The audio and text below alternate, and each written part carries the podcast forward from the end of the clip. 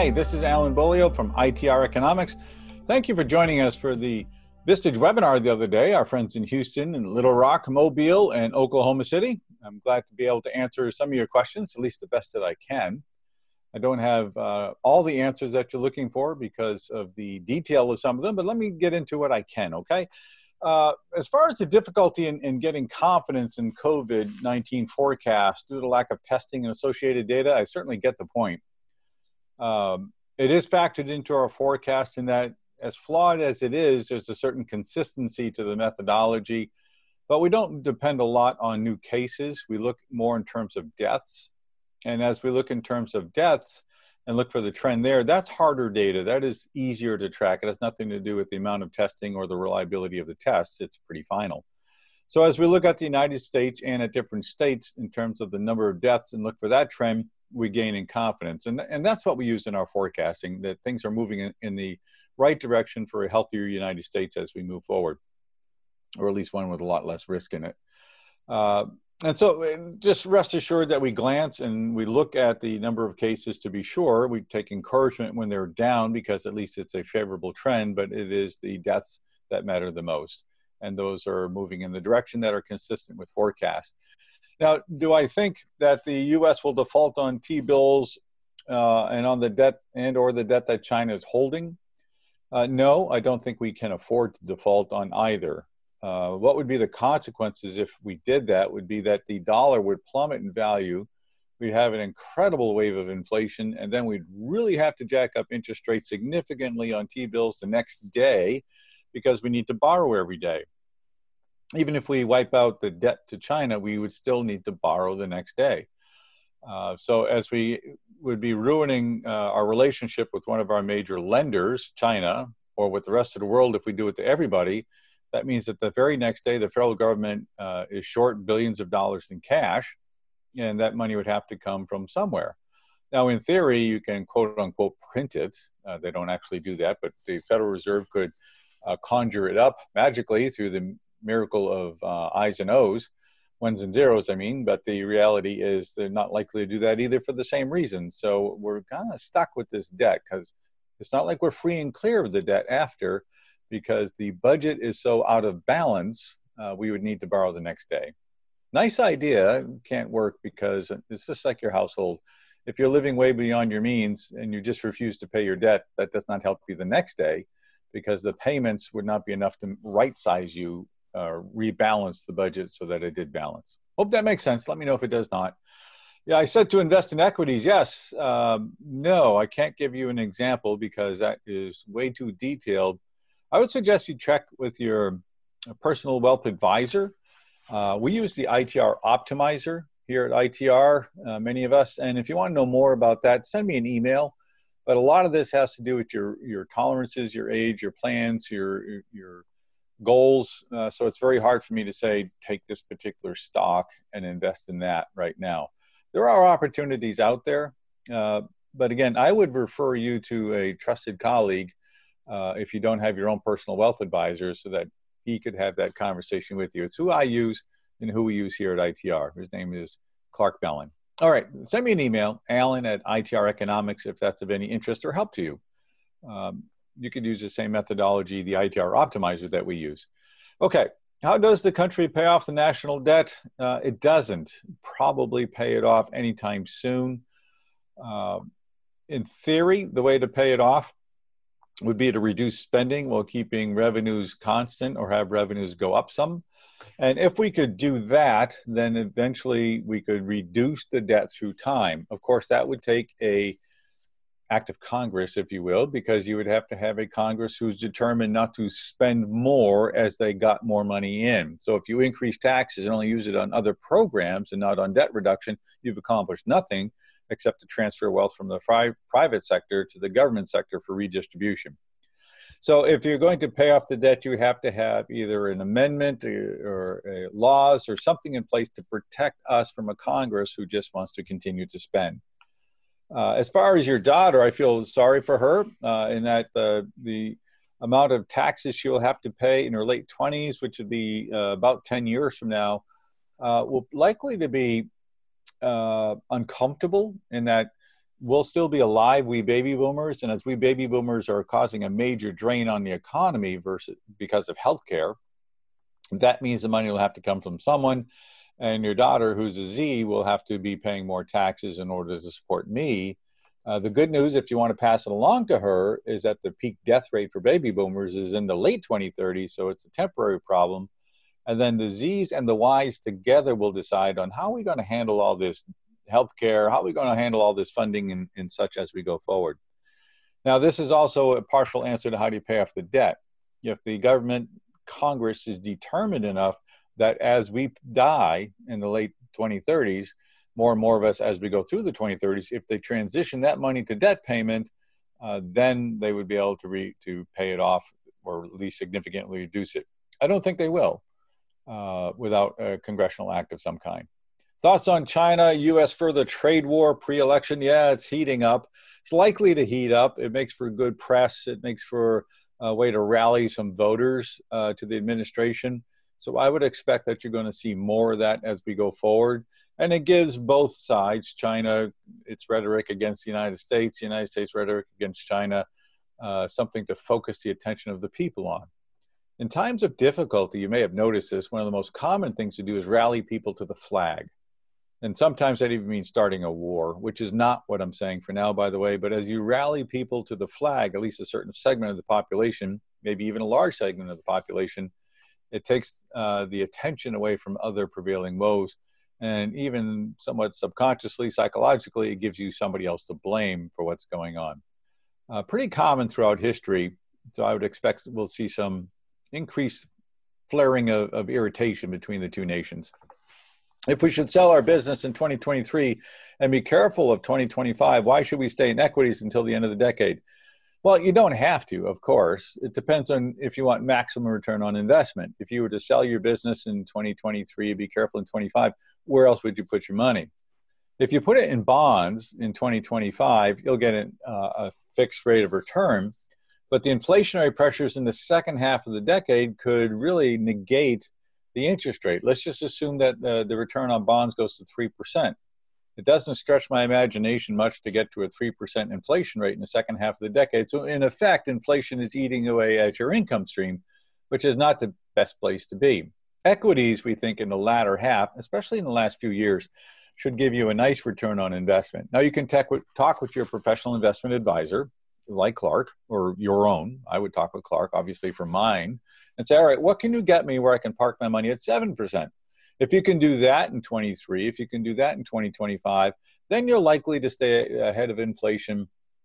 And if it gets that bad late in the decade, it's not going to be that bad for long.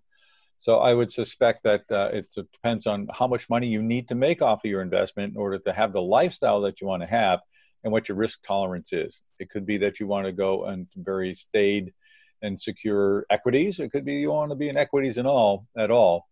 Uh, you don't need to be there. It's just a question if you want maximum value in, increase and maximum return on investment, that would be the stronger place to be as opposed to bonds.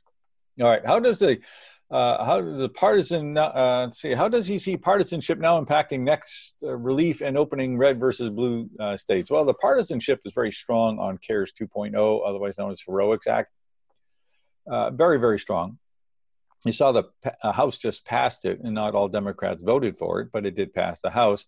And the Republicans are overwhelmingly against it, uh, both on its face value and what it supports, and the fact that it is lacking in a liability protection uh, provision for businesses, or at least a promise of separate legislation for liability protection for businesses. So it's easy to see where this could be at an impasse for a while. Uh, this is uncomfortable for many states and localities and businesses who are counting on a, a second wave, if you will, or even a third, it's actually at this point a third or fourth wave of stimulus spending. But the partisanship seems to have ratcheted up, even as there are voices that are saying, all right, let's wait and see what happens with what we've already done, which is not unrealistic, by the way, because we don't really know how much stimulus we're going to get from what was passed because while we live in an instant world and we want to communicate instantly, we want instant results, this is a process. getting trillions of dollars, over four and a half trillion dollars at least, into the U.S. economy does not happen in a month, my friends. This this is something that will take months, and we won't know until months go by whether we're seeing much in the way of uh, uh, adrenaline or maybe even plasma put into the U.S. economy in order to get it going again. I think we're on track to see that happen. Uh, Chairman Powell wants to see a lot more money passed by Congress uh, to stimulate the economy even further, and he also is has said that there is no end to the ability that the Federal Reserve Board has to stimulate the economy. Having said that, we don't know what will happen. We don't know what will happen, but our forecast is predicated upon the fact that something positive will come in the way of stimulating the economy from what has been passed and there's likely to be more which will stimulate it even further. The ramifications of that come down the road. Now, as an Austrian leaning economist, I'm not for or against, I, am not passing a value judgment here. I just, uh, as an Austrian leaning economist, believe that there are ramifications down the road. Not today's problem. If you just want to focus on the near term, looks like there'll be some benefit to the near term uh, from what has been done. Okay. Uh, do we see hyperinflation as a possibility? Everything's a possibility, but I'm going to change that word to probability, and the answer is no.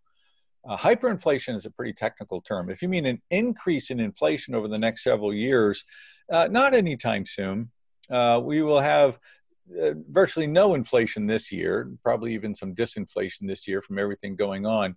Next year, you might see inflation, the consumer price index, heat up to about 2% by the middle of the year, maybe go a little higher in the second half of the year still very comfortable for individuals, very comfortable for businesses, and very, very comfortable for the Federal Reserve Board. It doesn't uh, cause them to raise interest rates, and it lets them be very accommodative with interest rates as we go through the rest of this year, and most likely through a good part of 2021. Maybe in the latter part of 21, we'd see just a little interest rate rise. As a reminder, uh, and as to head off any inflation, uh, we'll have to wait and see about that. We don't like to go that far out on inflation rates. Nevertheless, uh, I mean, on interest rates, nevertheless, do not expect any inflation this year or really any to speak of in the first half of 21. Uh, should be all calm, all good, and hard to raise prices. Uh, how can Houston do better with oil uh, so low? I'm not sure I understand the question. How could Houston do better, as in what could it do to change? Well, it's been changing. It's becoming more uh, diversified. It's not nearly, it's not as dependent on oil as it used to be. The more diverse Houston is, and, uh, as in a Dallas or a San Antonio or, or, or and, and, such, you're going to find that uh, there's a better resilience against uh, what is going on, and that is happening in Houston. So uh, it's not going to be like the early '70s uh, where you know Texas was just crushed by the oil problems. It's not going to be uh, that situation. It'll be painful for many companies. But our office in Texas is reporting that most of our clients there, while they're expecting some difficulties uh, in the oil patch companies, others are just continuing on with adjustments to the forecast, perhaps, and others with no adjustments to the forecast because they have uh, economies, uh, excuse me, industries that are going uh, forward at a pretty good clip, and therefore no need to worry at the moment. So it depends on who you are in Houston and what you're doing. If you're tied strictly to oil and the oil patch uh, shuts down for more than a short period of time, that leaves the reservoir flow in question a few months from now, maybe six months from now. And if they shut down, let's say for six months, and we're not sure of the reservoir flow afterward, that means that your business uh, could be on the low side and be troubled as we head into 21 uh, and be quite separate from the rest of the Texas economy not knowing who you are, I'm afraid that's the best I can give you uh, for an answer as we go through that. Any breakdown on housing starts in terms of starter homes versus higher end homes and custom homes? Yeah, starter homes are at their greatest risk. Uh, right now, starter homes are actually uh, saw a very normal February to March rise in the monthly data, which is very encouraging. In the 300,000 to just under $400,000 range, we saw a decline in March, uh, a very, very sharp decline. And above that, uh, you, you can find some hesitancy about the stock market coming back in the upper end homes, uh, higher end, as you call it, and custom homes. Uh, you can expect more activity. You, those aren't the wages that are going to be negatively impacted if they are voluntarily reduced by 5 or 10%. It's not for long.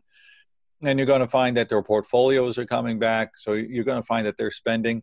The big concern is in the starter homes because with 30 million people unemployed, that makes us very concerned about that end of the housing market. So while it had a good March, we're concerned about that lower tier home and its ability to rebound uh, in 2020. Uh, we'll wait and see. Our forecast for employment suggests that uh, you know unemployment will slowly come down, employment will be going up, but uh, that's not the same as repairing all the economic and financial damage to families uh, that some have incurred, and it does not guarantee that lenders will relax their standards so that those folks can more easily go out and buy a home. There was a lot of activity before all this started, uh, but we knocked people back a few feet off their feet, and we'll have to wait and see how they get up and dust off. Some will move forward, no doubt about it. It's whether it's at the same same strength as before. That's where my doubt comes in. We'll wait and see, but I was again submit that the higher end custom homes, that's where the play is as we go through at least the near term. Which industries are I'm most excited about based on our outlook? Uh, I think that you're going to find that food, uh, beverage, you know, things that allow us to stay home and uh, allow us to ease out. You're going to find, I think, that wholesale distribution uh, will be a good play in many areas as we go forward. Manufacturing will pick up as we go forward. I'd stay away from the automobile industry this year. Again, that's a, a, very much a question for your advisor. If you want to know what in, industries to sell into, food and beverage is certainly one of them. Defense and things related to defense is another. Technology is another one. I think we're going to find uh, a need for capital investment in this country, both to reduce our labor count and to somewhat insulate us from another uh, pandemic and also to provide that growth in manufacturing that's been lacking of late. And, and, if we get that capital investment, and if you can play in that capital investment field, I think you're going to find that that's a good industry to be in. I think people will be receptive to the uh, protection, save you money, and, and, and increase the capital intensity in their company. Uh, those are the plays that I think are there for you.